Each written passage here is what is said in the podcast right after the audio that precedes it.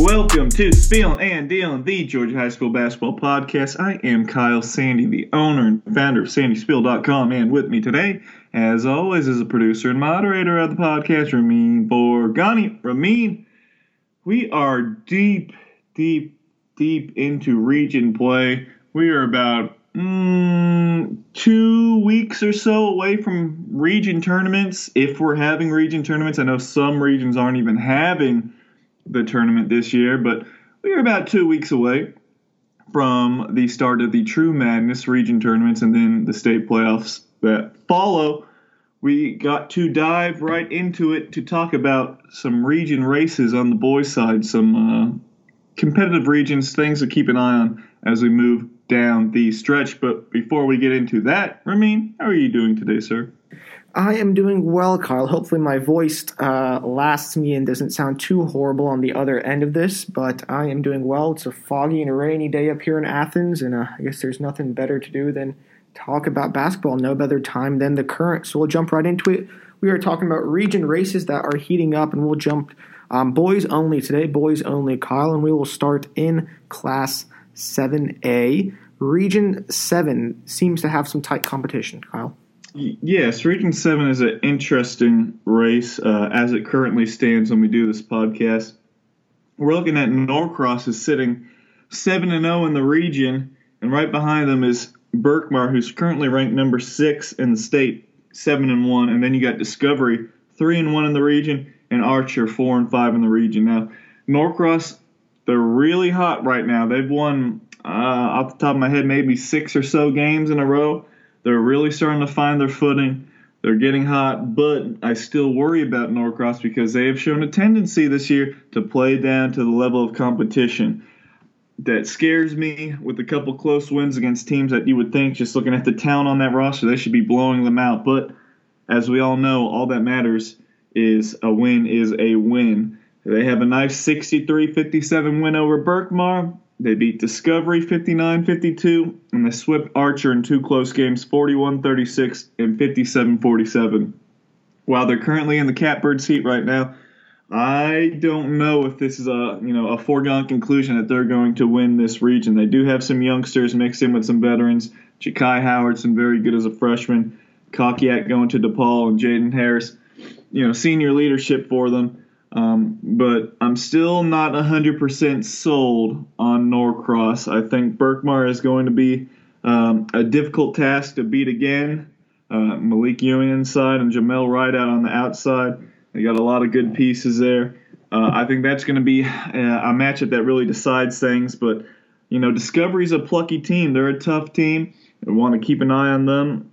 Devon Mays is a real bulldozer inside, an inside-out presence. But a potential disruptor in this region, I think, is Archer. Four and five in the region. This is a team that has spent time in the top ten. Um, a good team. They control the tempo. They play gritty, punch you in the mouth, drag out, grind out games. Now, four and five right now. They got swept by Norcross. So those were two big, strong, you know, hunker down wins for Norcross. But Archer, that is a dangerous team, and that's a team you're not going to want to see Uh, in the region tournament, if there is a region tournament with Region seven. And I'll just preface this podcast by saying we're going to assume all these regions have region tournaments. It is way too difficult to track right now which ones are happening, which ones are not. Some have been decided, some have been not. Things can change here, there, and that. Um, but I think Archer is a draw that is going to be difficult. Now, Archer, they can't necessarily put a ton of points on the board against elite competition because they do rely on that defense, but they can grind you out. They're extremely well coached, and they will make things difficult. Um, but Region seven and seven A, a very, very interesting um, little uh, group right there uh, because it looks like Region seven is matching up with Region six in the first round, and you know, Region six, you're looking at the Forsyth schools, Gainesville, and Denmark. Um, that's a region that's really up for grabs between South Forsyth, uh, Gainesville, and Denmark. All have a chance to really come up and win that region tournament. Uh, three good teams there. So you're going to want to get that one seed. Obviously, you always want to get the one seed out of Region seven and out of any region. Um, but Norcross and Berkmar going down to the wire, I think that'll be a good race to keep an eye on. Down to Class six A, um, a lot more tight region races we want to keep an eye on here. We're going to talk about half the regions. In fact, we'll start at uh, the top, Region two. It is a very competitive region, Kyle. We have five teams we want to keep an eye on, especially you look at their non-region records. Um, mm-hmm. Richmond Hill, Statesboro, Glenn County, Effingham, Brunswick are all in double-digit wins already. Yeah, this is a, a, a good, tough-nosed region. It always is. These teams always rack up good non-region records, and I'm going to talk about Region two and Region three first because these two regions are going to match up in the first round, so we're talking about teams that could potentially see each other in the first round.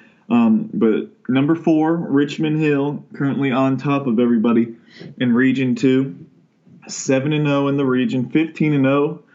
Overall, they have a, a sixty-seven fifty-seven win over Statesboro, and they played them again this Friday, so that's going to be big because Statesboro is sitting there at twelve and two, six and one in the region in second place. And uh, that's a team that has been very strong this year. They're playing for, you know, bigger than themselves with the passing of Coach Hill and um, one of their players in the offseason. It's been very difficult for Statesboro, so if they get some lucky bounces along the way, it, it could be, uh, you know, some of their friends looking up, looking down at them from above. So Statesboro, they're they're playing for something bigger than themselves, and I think that can go a really long way um, when facing adversity. So Statesboro is a team, an emotional season. Uh, they have a lot going for them right now to to win some games. Um, but back to Richmond Hill, they won eighty-six seventy against Brunswick. So you're looking at Brunswick. Out of the top five teams in that region, they're three and three in the region, but they're twelve and three overall. It's a tough team, and they have good guard play that can really score the ball. Um, I think they have a chance to do some damage. It's always a, a very well coached team with Coach Turner as well. Uh, so they're they're scary. You're looking at Effingham County, four and four in the region, twelve and five overall. Um, we got the Wallace brothers, two very good athletes, Keon and Kerry Wallace, um, some football players over there as well. Uh, that's a team that can really do some damage. I think they are, uh, you know, when they can get up and down. And, you know, this is a team that started off really hot this year. They won a lot of games. They were, what, looking like six or seven and one to start the season maybe.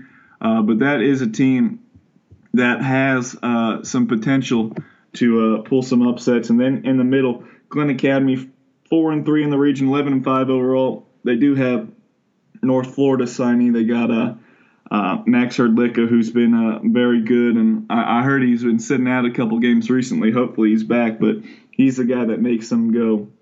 But Richmond Hill, a very good team on top of a very competitive, tough region, and you know you want to you want to get a good seed because you're going up against a Region Three that their top three. They have a lot of firepower. You're looking at number six Evans in a three-way tie currently. But Grovetown and Heritage Conyers, all of them four and one in the region at the time of this recording. Um, Evans fourteen and two overall, Grovetown ten and seven, Heritage eleven and six. Now Evans, they lost on a, a buzzer beater to Grovetown sixty-one sixty, but they do hold a sixty-five fifty-three win over Heritage. Grovetown, they lost to Heritage seventy to fifty-eight. Um, so it, this is one that's going to go down to the wire. Evans. Um, you know, Devin Story transferred in to give them some three-point shooting. Um, you're looking at uh, Rashad King is a, a physical inside-out swingman. Brazen James, they got a lot of pieces over there. Tyson Jones, a big guy inside that's really developed nicely. Evans has been tough. Grovetown, Zach Bell is a, a, a highlight candidate. Uh, he's carried that team. And then Heritage, you got uh, you got James White going to Ole Miss, and then uh, Elon Siney. Uh, R J Nord, so you got two guys right there to go along with Dash Boston, a nice role player, Jalen Boston, Courtney McBride. Um, very good talent right there. And Heritage, they spent some time in the top ten early on in the season before falling out, but they can put the ball in the basket, and they are a tough team. So that's going to be a fun race to keep an eye on Region three. All three of those teams have a really good shot at doing some damage in the state tournament. Remaining in six A on the boys' side, we talked about this region a lot in our preseason podcast to open up Region six. Uh, it still holds number one Wheeler and number two Kell, along with South Cobb, Alatoona, and Pope, all teams that have amassed um, good non-region schedules and all teams that are over five hundred in region play so far. Number one Wheeler and number two Kell, they're in that same region together. Wheeler beat Kell seventy-four seventy-three in overtime in their first meeting, and both of them sitting at nine and one in the region. Um, but Wheeler does have an eighty-one seventy-four loss to South Cobb, which kinds of, kind of uh, you know, mucks things up and gives Kell a reason uh, for hope that they could come in at that last second and take over that number one seed and beat Wheeler. Um, Kell, they, they beat South Cobb sixty-three fifty-one, so they've handled their business. And South Cobb, they're they're nine and two in the region. They're they're starting to play better. I know they had some injuries early on, but they're eleven and eight total. Um, they did lose sixty-seven sixty-four to Alatoona, which kind of puts them on the outside looking in now as far as being in that, that top spot with Kell and Wheeler. So a loss like that really hurts. If you're in that region, your only losses can come to Wheeler and Kell. If you lose anyone else, even though the rest of the region is very tough, that really puts you in a bind. Um, and then we're looking at Alatoona, who's been in the top ten. They dropped out a couple weeks ago, but eleven and six, five and four in the region. And then you got Pope, who's six and five in the region, twelve and eight uh, overall. That is, what, one, two, three, four, five. Five very good teams. You can only put four teams into the state tournament, Ramin. Um, so you're going to be looking at a really good team left on the outside looking in. Um, and that's just is going to, you know, it's going to make it really interesting coming down the stretch. And, you know, region tournament's going to be exceptionally important. And uh, it's going to be super competitive. And all these teams, you know, the four teams that make it in, they're going to be battle tested. Like their four seed, their four seed might be able to hang with any one seed in Class six A. That's how good um, this region has been and how prepared these teams likely will be. So um, that's going to be a fun one. But Kell and Wheeler, uh, you know, going down the tracks, number one and number two, Wheeler number one, Kell number two. Um, they're going to have some fireworks in their rematch. And lastly, we'll touch on Region eight, which is quietly turned into quite the region as well, with the same problem. Five really good teams, only four spots. You're looking at Lanier, number five in the state, on top of the region, seven and oh in the region, fifteen and three overall, but right behind them is Shiloh, number seven in the state, five and one in the region, twelve and four overall. You know, you're looking at Lanier, who already has a seventy-seven sixty-three win over a good Winder Barrow team, who's ten and six, but they've struggled. They're two and four in the region.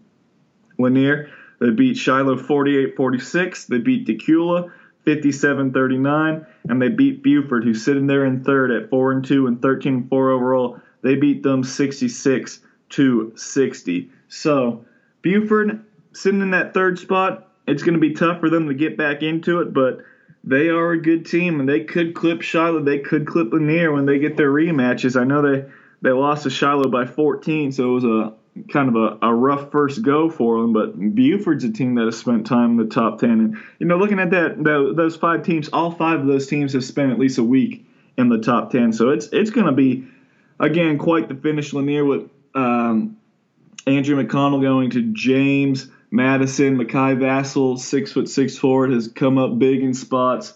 Um, they, they got some good youngsters as well. They got Ijah Phillips, an experienced guard. Uh, but they're going to have to deal with Shiloh, who Shiloh, you know, they beat them, but they, they didn't even score fifty points. And Shiloh, uh, Coach Rivers, they always play a grinded-out defensive battle, make it ugly. They got Devin Barnes, who's been a godsend for them, considering um, how they haven't had Jordan Mitchell this year. I believe he got possibly got injured in football maybe. Uh, but, you know, you lose your six seven All-State forward. That really could have taken that team to a completely different uh, level this year. But even without him, uh, Shiloh has done a very, very good job uh, without Mitchell. And, um, you know, they they picked it up. Uh, Trevon Payton's had a really good year and a breakout season. And he is uh, he's emerged as maybe like a second or third leading scorer for them.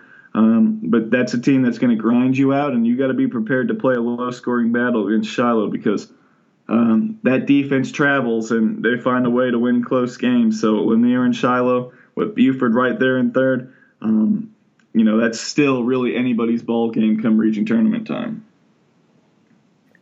six A, as we predicted, was wide open to start the season, and as we discussed, four regions in these region races, it will be fun to watch down the stretch. But without further ado, down to five A, we'll look at Region three, perhaps the uh, expected region to talk about in this podcast. Three teams in the top ten, number one, Tri-Cities, number five, Woodward, and number six, Forest Park. But don't forget about Jonesboro and Mundy's Mill, Kyle. Yeah, I think uh, just looking at Region three, they're going to be matched up against Region two.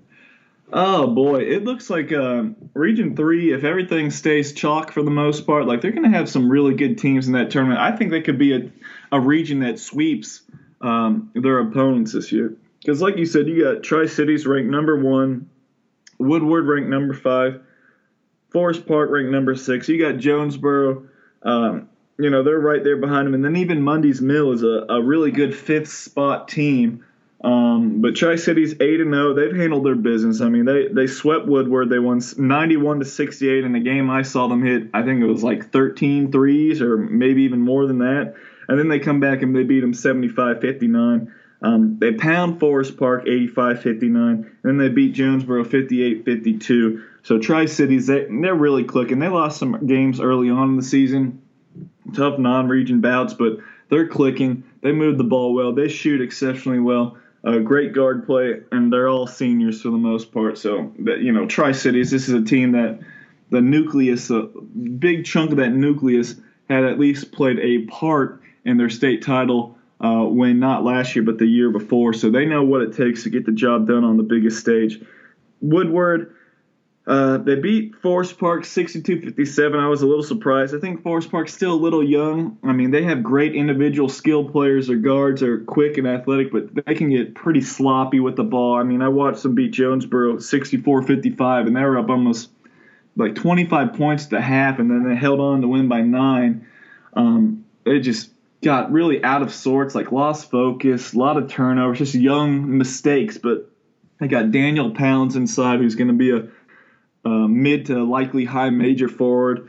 Um, just cleans the glass, runs the floor, can shoot the three, about six seven, six eight, just jumps out of the gym. He's a big-time player. He will cause a problem for everybody in that region. Um, but just getting smart shots on offense and protecting the ball for Forest Park.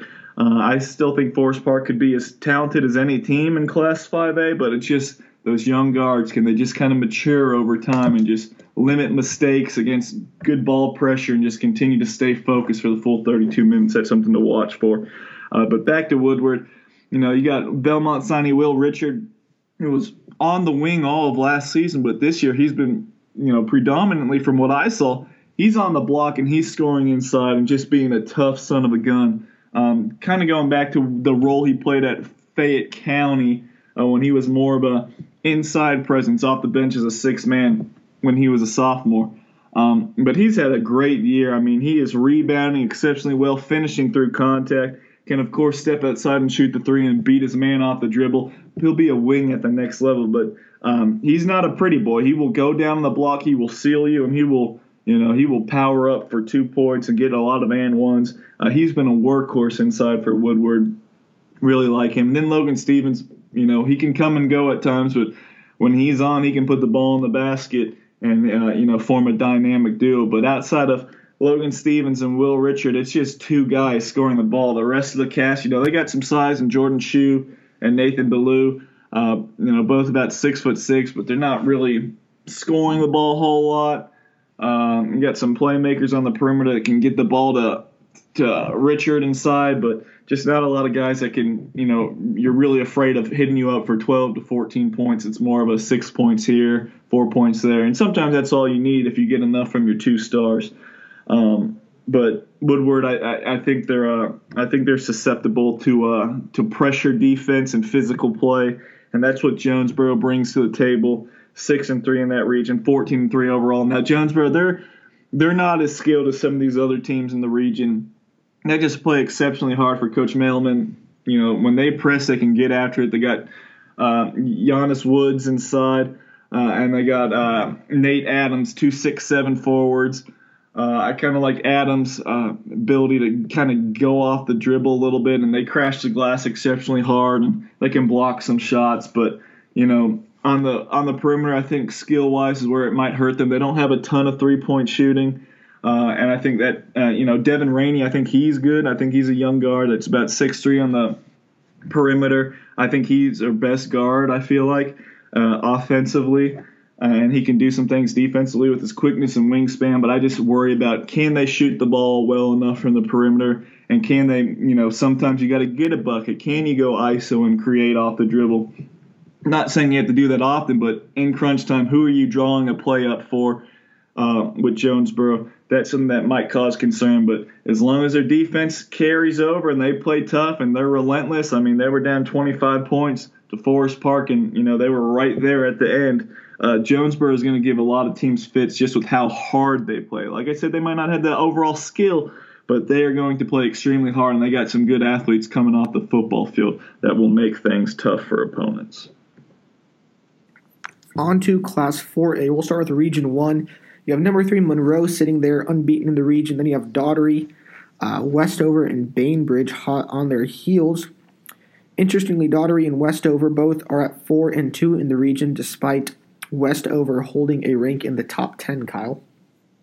Yes, um, you know, that, that, that region starts right now with Monroe, who's currently ranked number three. They're five and oh in the region, twelve and three overall at the time of the recording. They beat Westover, who's ranked number four in the state, like you said.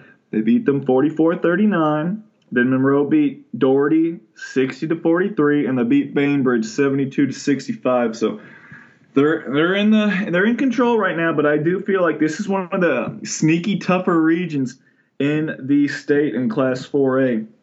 Um, you know, let's talk about Westover at four and two in the region, eight and three overall.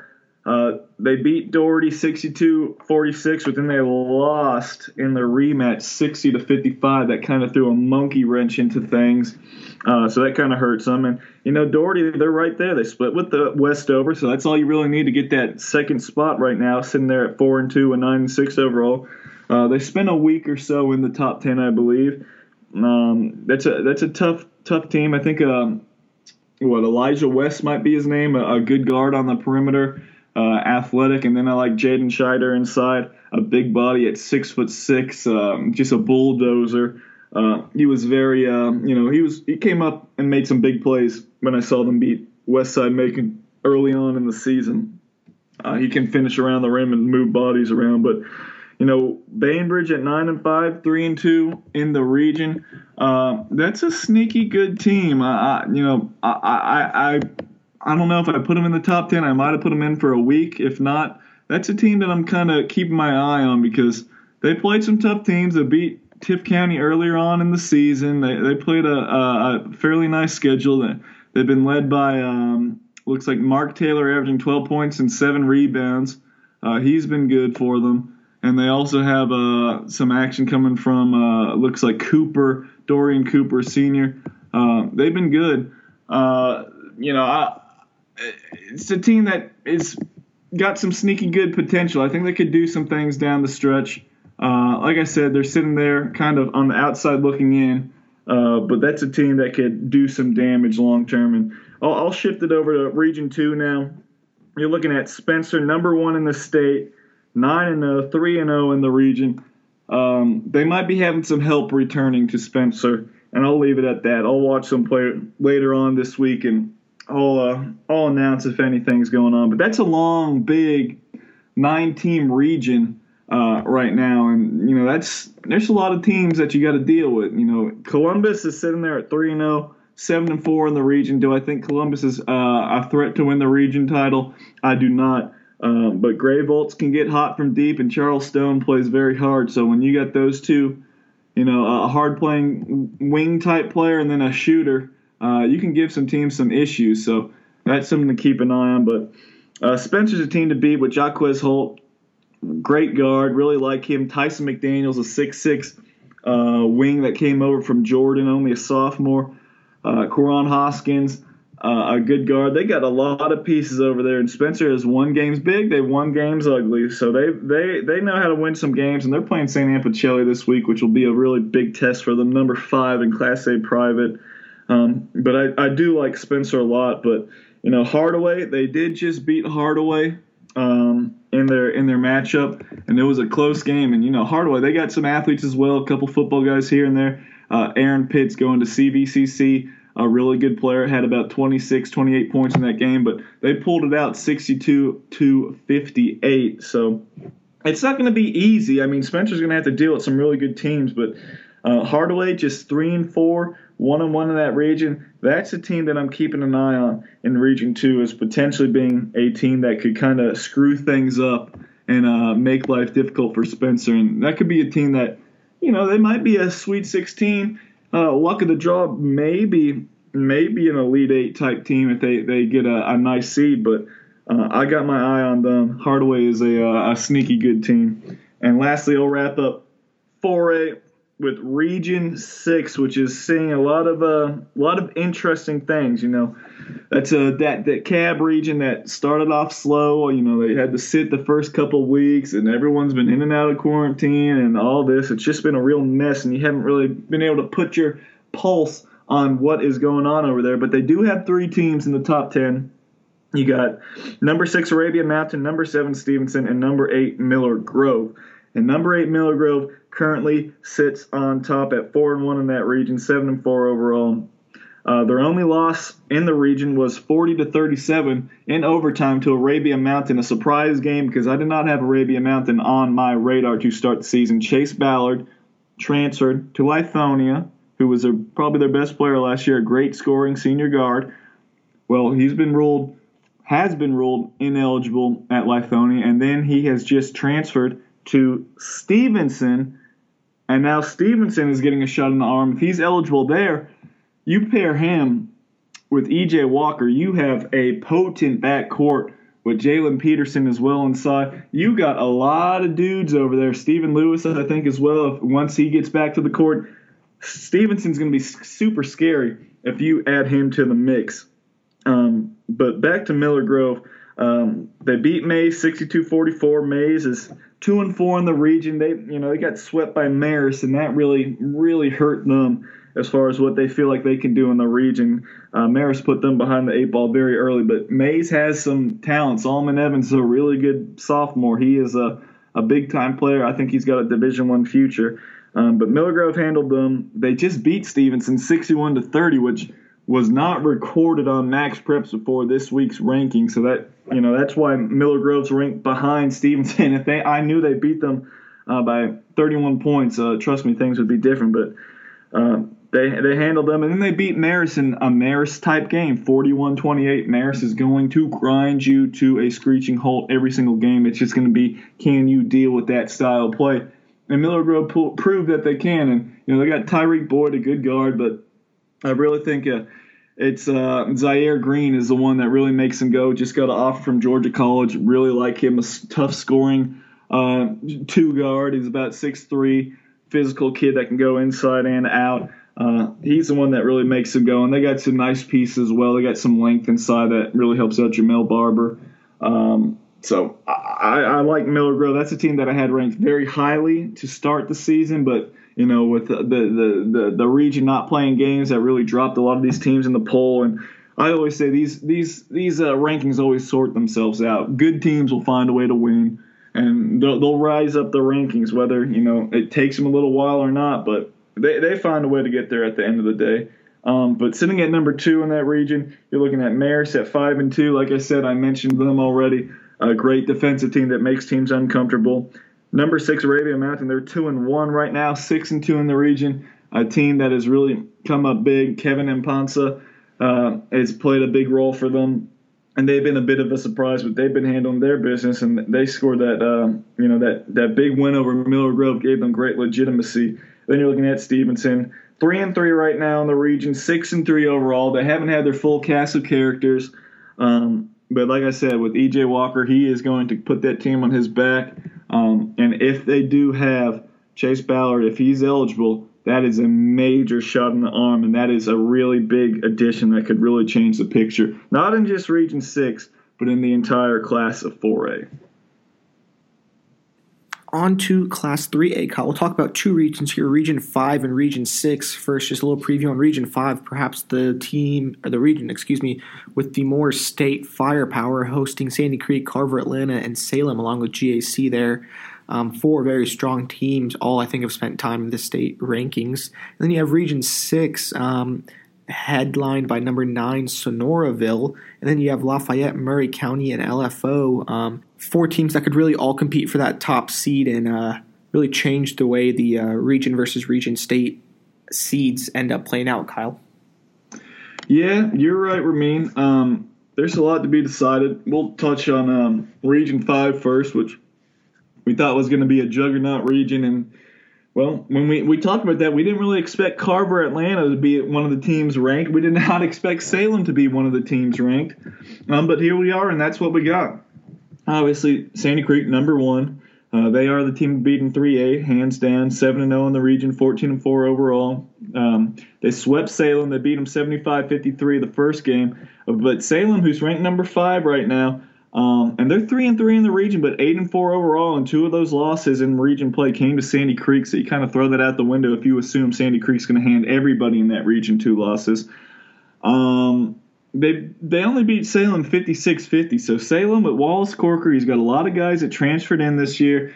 Javin Flower-Smith, who was an all-state player back in the day at Redan, then went to Florida for a year or two. He's back. He gives them a great shot in the arm. They got a kid that came over from Tennessee that's really been a really tough guard that puts points on the board. So Salem, they got really good guard play. Um, and then Avian Young over there is transferred in, and he's you know he's he brought some uh, athleticism um, to everything as well, and you know he could play bigger than his size. So Salem, that's a that's a tough team. Um, but Sandy Creek, they handled them twice, and then you know they, they beat G A C eighty to forty-six in their first meeting. So G A C sitting there at five and three in the region. I don't see G A C really. You know I think. G A C's got some solid talent. They got two six nine guys inside, but it just hasn't clicked for whatever reason. Uh, Lamar Randolph is a guy that can get hot and knock down some threes. Sekou White is a distributing point guard. Um, they got pieces, uh, but they just haven't really been able to get over the hump and, you know, catch their stride, per se. Um, but right now in second place in that region, number six, Carver Atlanta. They're four and oh. They're eight and three in the region. They beat G A C fifty-seven forty-four. Now, they have not played Salem. They have not played Sandy Creek. We'll know a lot more about uh, Carver Atlanta in the upcoming weeks here.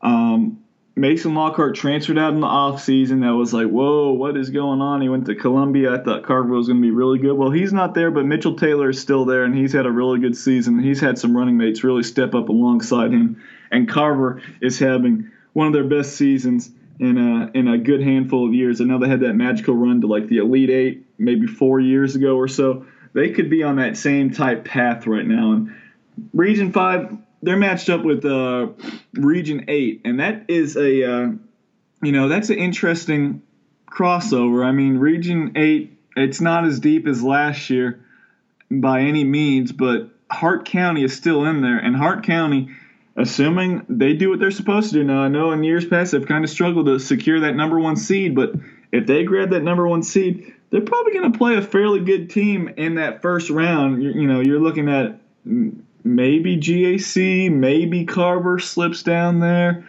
maybe someone that we're not even talking about, maybe, I don't know, Westminster. Who knows? It's going to be competitive. Um, but if you're in Region five, really – Uh, if you get a top three seed, you, you feel pretty good about things because you want to avoid Hart County as long as possible because I really do think Hart County is a team that could win a state title. Going to be tough against Sandy Creek, but with Sean Webb, the best on-ball defender in the state of Georgia, um, Taj Johnson, he's still kind of up and down, hasn't really taken off as a scorer this year, but he still has some game-breaking skill. J C Curry's a great athlete that puts the ball in the basket. Sean Teasley has really emerged as a tough guard as well. Um, Bennett Edwards can shoot the three ball. So they got a lot of pieces. They got great synergy over there. They played a lot of good teams, and they've handled their business. Um, but that's a team, Region eight. If Hart County, if they don't get that number one seed in Region eight, they're going to be kicking themselves, and that senior class is going to be, you know, super disappointed. Um, but we'll shift over to Region six now. Region six, they'll be matched up with Region seven, and Hey, Region seven, White County, who's just cracked into the top ten. That's looking like a tough team.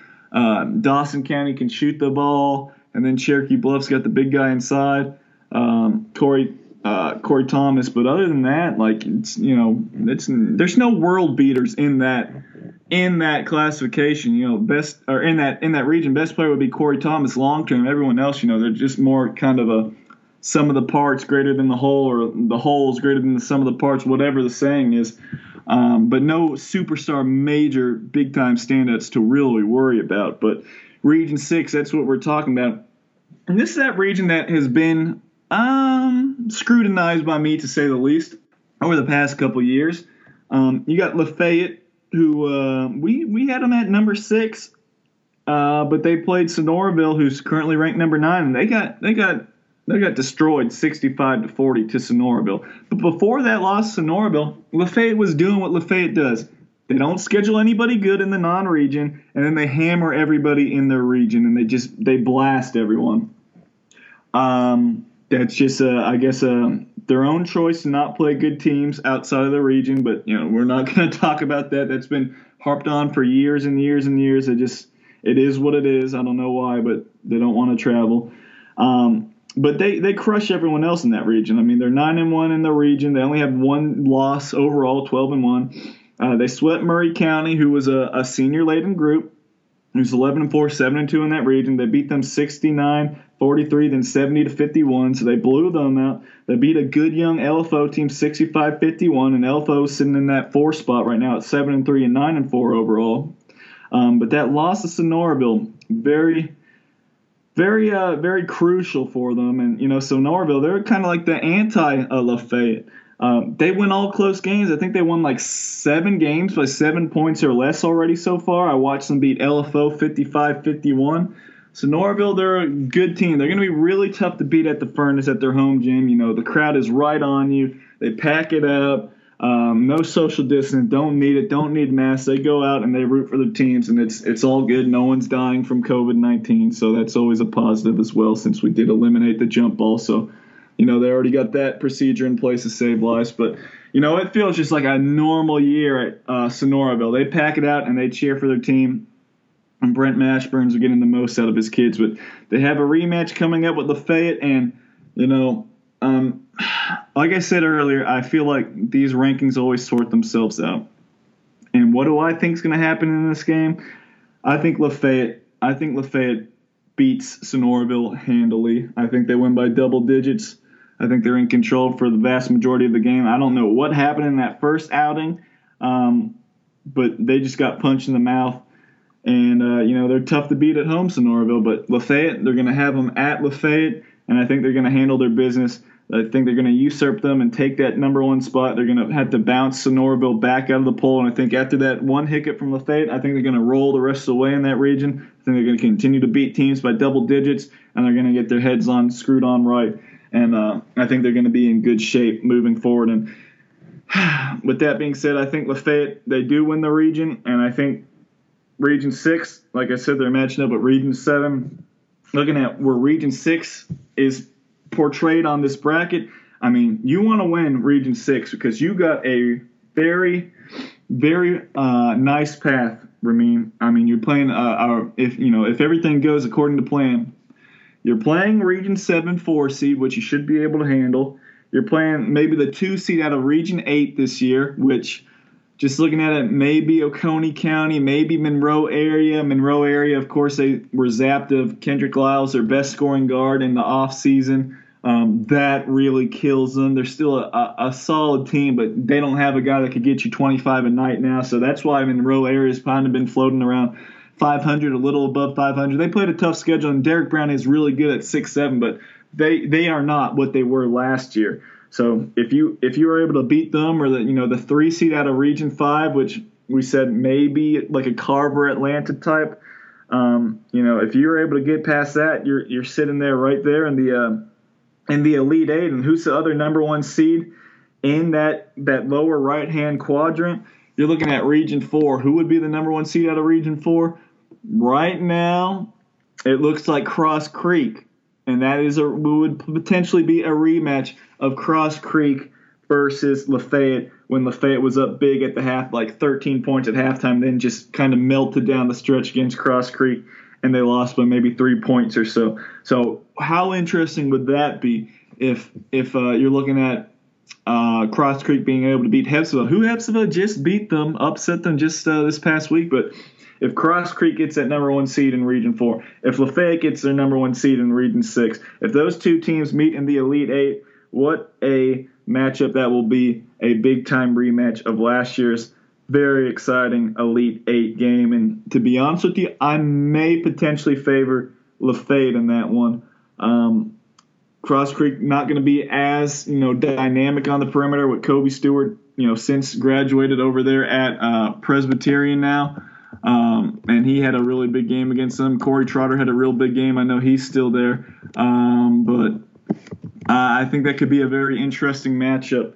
And uh, shoot, I know we're looking way, way, way far ahead, but if Lafayette gets the number one seed and everything else goes according to plan, really, I'll just leave it at this, that it wouldn't be a huge shock to see the Ramblers all the way into the Final Four this year. On to Class two A, Kyle. We can say it was historically once your favorite, um, but today only one region. Region four we'll discuss. Three teams we want to look at here: Butler, Westside, and Laney. Uh, eight and four, nine and four, and seven and five overall. Butler has a one-game lead over Westside for the top spot as of today.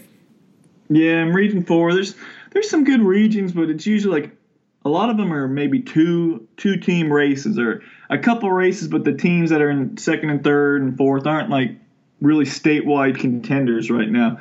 Like in Region six, where you have Pace Academy. I think Pace Academy is just so far ahead of, of everybody else. I think Columbia's starting to play much better now, um, and I think that'll really help them come down the stretch. And then Lubbock. So you got Pace, Lubbock, and Columbia. But you know we, we know about that. We know that's what the what we're talking about. And you know who's going to emerge as that fourth seed. Uh, I really don't know right now. But Pace is definitely the team to beat. I think the the the race for that two seed will be the most interesting between Columbia and Lubbock. And then even up at like Region two, uh, which was a favorite uh, a year ago, Swainsboro, they're kind of in control. Woodville-Tompkins is tough. Vidalia doesn't have a you know a super sexy record like years past, but they're always good. And then Jeff Davis, I think they're starting to kind of get their footing. I think they were in quarantine this year.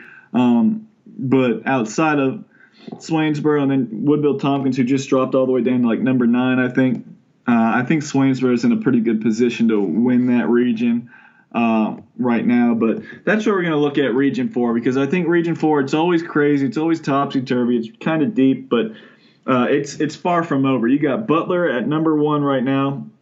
They're five and one. Uh, well, not number one in the state, but they're five and one in that region, eight and four overall. You got Westside Augusta, who is nine and four overall. They had to forfeit a few games, but they're four and one in region play. And then Laney, five and three, seven and five overall in third place.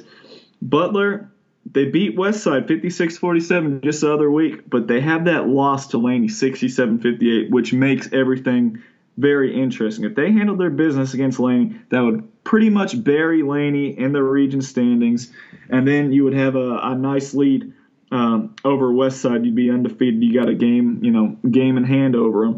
Uh, but that didn't happen. So that's going to be something to keep an eye on um, down the stretch. Uh, you know, Ronnie Striggles, uh, good guard at Butler. Looking at Westside, a team that really came out of nowhere, but they got Kalon Hudson.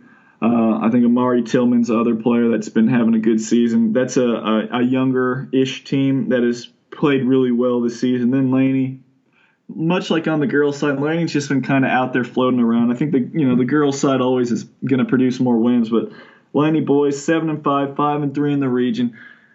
At the end of the day, Laney's always going to be super super tough to win against in the region tournament. I think they win the region tournament pretty much every single year, um, so they're going to be challenging to handle. Uh, they might be be playing possum right now, but that's a team that's going to be uh, tough to beat.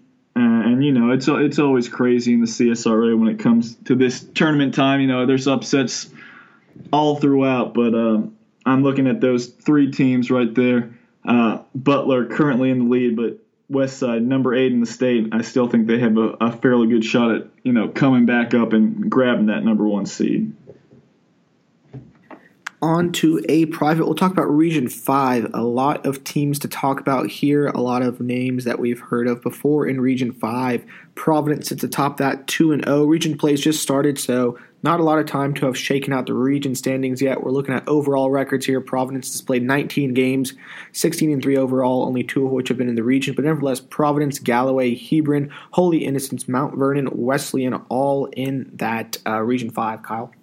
Yeah, that's six teams, and I don't quite recall. I think we might have had Wesleyan. You might want to fact check me. I'm not sure. They might have been ranked uh, to open up the season. I could probably pull that up right now myself, but Uh, if they were ranked, I know for a fact we had five of those teams ranked. Wesleyan may make six teams ranked uh, at one point during this uh, during this season, and that that's uh, that's pretty that's pretty good. Six teams in one region to be ranked um, at at least once during the season. Uh, that's that's something special. So this is a very challenging region, and um, it looks like they they might not have been ranked uh, at all this year. Um, Wesleyan, that is. Uh, but that's a team that has some very talented pieces. Uh, I know they've been missing a lot of football players, you know, early on in the season. That was why they were struggling. And they were ranked uh, to open the season at number seven, actually. So there you have it. Um, but, yeah, six teams, all six of these teams have been ranked. Providence currently ranked number two in the state. Galloway's ranked number three in the state. And Holy Innocents is ranked number eight in the state. And this is what makes it so difficult to do rankings this year, I mean, because you got Providence, who's had no problem. They play anybody, anywhere, anytime. They played nineteen games. Holy Innocents has played seven games. And it's going to get even worse with Class A public when you got teams playing twenty-one games and other teams playing one game. Like, it's it's it's just ridiculous. You might as well – and I'm not saying this for Holy Innocents. This is more towards uh, Class A public. So I guess I'll I'll leave this uh, soapbox for over there, and I'll, I'll stay focused here. But – Providence Christian, real, really good team. Uh, you know, Tony Carpio has been an X factor transferring in from Pinecrest, bring his, you know, dominant presence inside. He's been just killing teams down low at the Class A private level. And even, you know, when they played bigger schools, they played a ton of bigger schools, and they had played exceptionally well against them. Uh, with Chance Thacker, E J Williams, and Tony Carpio, that big three is very, very strong. And that's all you need. I mean, shoot, even at the higher levels, if you got three really good players, you're in good shape. And if you have three really good players in Class A private, and the lower and lower and lower you go in the classifications, you have a chance to win a state title. So Providence Christian is legit. They are a very good title contending team. Um, Galloway sitting there at twelve and one, uh, not as much star power as Providence Christian, uh, but Coach Tulowitzki does such a great job. I hear their offense is just runs like butter. Quentin Alterman does a great job of facilitating and knocking down outside shots. Anthony Arrington, um, he's been putting up big numbers since he was a freshman, and he is getting better and better and better. And that's a guy that's not overly super flashy, but he is just so good from the mid-range, gets to his spots, can knock down threes, does everything, plays bigger than his six two size. He's a double-double threat every time out. He can facilitate. He can defend. Uh, he is just a polished, overall strong, good basketball player, and he's starting to get some attention from Division One schools. And he is just, you know, he makes Galloway a good team, and he turns them into a great team with how good he has played. So Anthony Arrington, he he's he's a special talent, and I know people are starting to open their eyes to what he's been doing for years now. Um, he he he's got Galloway, he's got the Scots really contending, and for Galloway to be number three in the state, that, that you know that's that's pretty impressive for what they've been doing now. Um, You got Holy Innocents, number eight in the state. Like I said, they've only played seven games so far. Garrison Powell's a good guard. Um, he's uh, he's been tough. I like Justin Wilson a lot at the, uh, the other guard position. I've always been a really big fan um, of what he's been able to do uh, at Holy Innocents. And then Landon Cardian, I, I believe he's back off the football field. Um, so, they, you know, they got Verlander inside a, a big body. They got some pieces here and there, but it really starts with the backcourt of Wilson and uh, Powell. And those two, you know, they'll go as far as those two take them.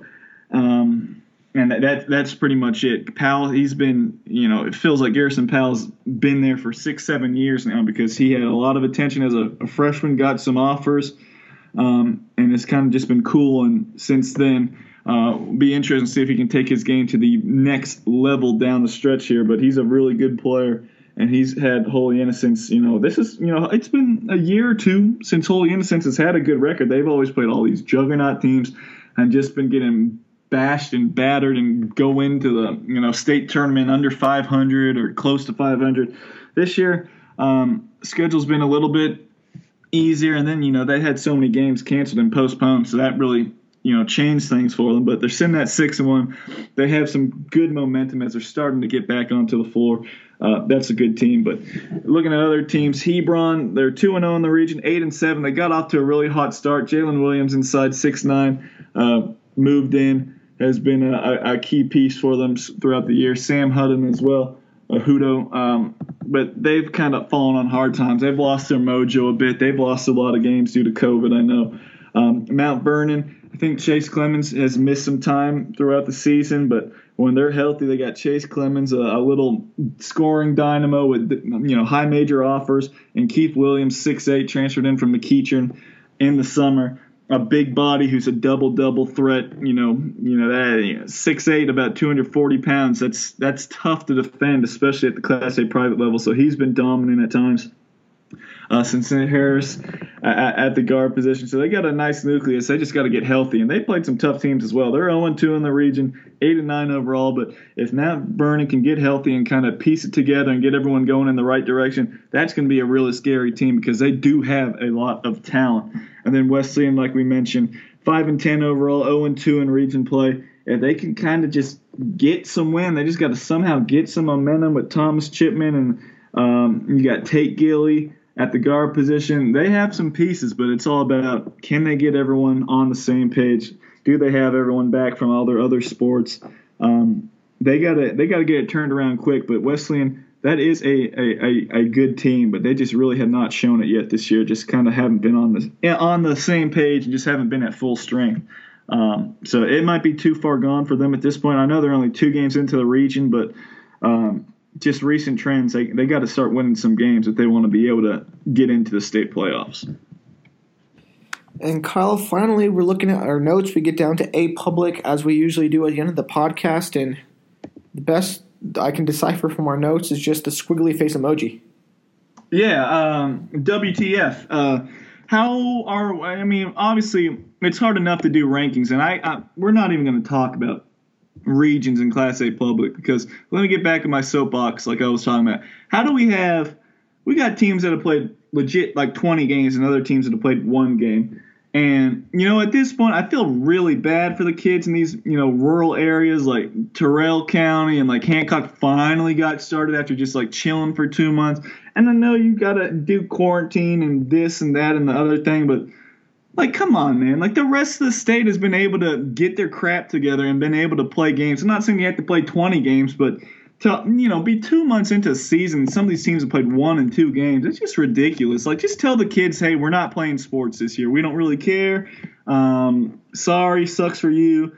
Uh, but we're just not going to play sports. We're going to, you know, live in this fear world and all this stuff. You know, everybody else in the state is doing just fine, you know, wearing a mask and cleaning the balls and social distancing and doing like everyone's been doing for a whole freaking year now. But no, we're just gonna just like we just can't play, and we're gonna play one game, and we're gonna have teams going into the state tournament with like five games. Like, I don't think those teams should even be allowed in the state tournament. I'm sorry, Ramin, but at this point, if you can't even get like ten games, you know, it should be at least like fifteen games on the schedule. But with how everything's been rolling down, unless these teams are going to start playing four and five games a week, which I don't think that's going to happen, I don't know how any of these teams are going to have like ten to fifteen games played heading into the region tournament or the state tournament. It, it, I feel terrible for the kids, but it's just so ridiculous at this point that they can't even get their crap together and get on the court.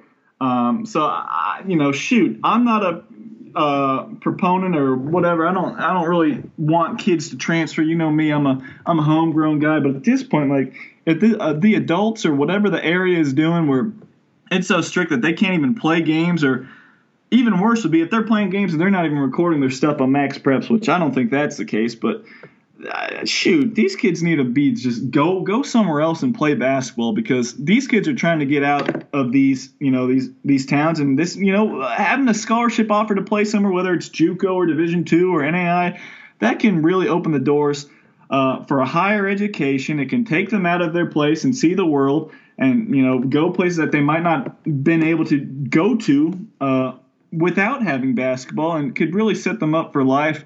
Uh, not only as a student athlete, but, you know, just being a, you know, just getting a good major and getting a degree. And it doesn't have to all be in basketball, but I just hate it for, especially the seniors, that, you know, just looking at some of these things, you know, Terrell County go, going into this week playing one freaking game. That's just, it's just ridiculous for me. And it's terrible for the kids, and it's just really bad. And I'm not putting teams in the poll when I got teams with twenty games played, and then I got to put a team in with two games played. I just can't do it anymore. Like Hancock Central got the benefit of the doubt with, you know, they're the defending state champs. They got two top ten wins already in their their three games, um, but they just can't be in the rankings anymore. Uh, these other teams, and if you if you're one of those teams that only had like four games played, and then you oh we're back in quarantine for two weeks, you can't be in the rankings uh, because it's just ridiculous. Like. You you got to play basketball. You got to play games. You can't live in fear forever. So there's my soapbox for me. I, I'm very frustrated, not just for being a, a, a state ranker. Like, it is what it is, but just for the kids in general. Like, it's so goofy and ridiculous. Like, everywhere else in the state can play basketball and there's no issues, but here, yeah, we, we can't we can't figure out how to do it safely, and it's it's. It's it's a damn shame. And, you know, the South's got something to say. Well, Kyle Sandy has something to say about the South not playing basketball, and I think it's very, very sad. And with that, on that note, we will wrap it up, Kyle. Um, as always, I appreciate it. Full rankings and analysis are available on sandy spiel dot com. You can find us on Twitter at Kyle Sandy three five five and at sandyspiel. We appreciate you checking in. We hope to be back with you shortly. On behalf of Kyle, this is Ramin signing off.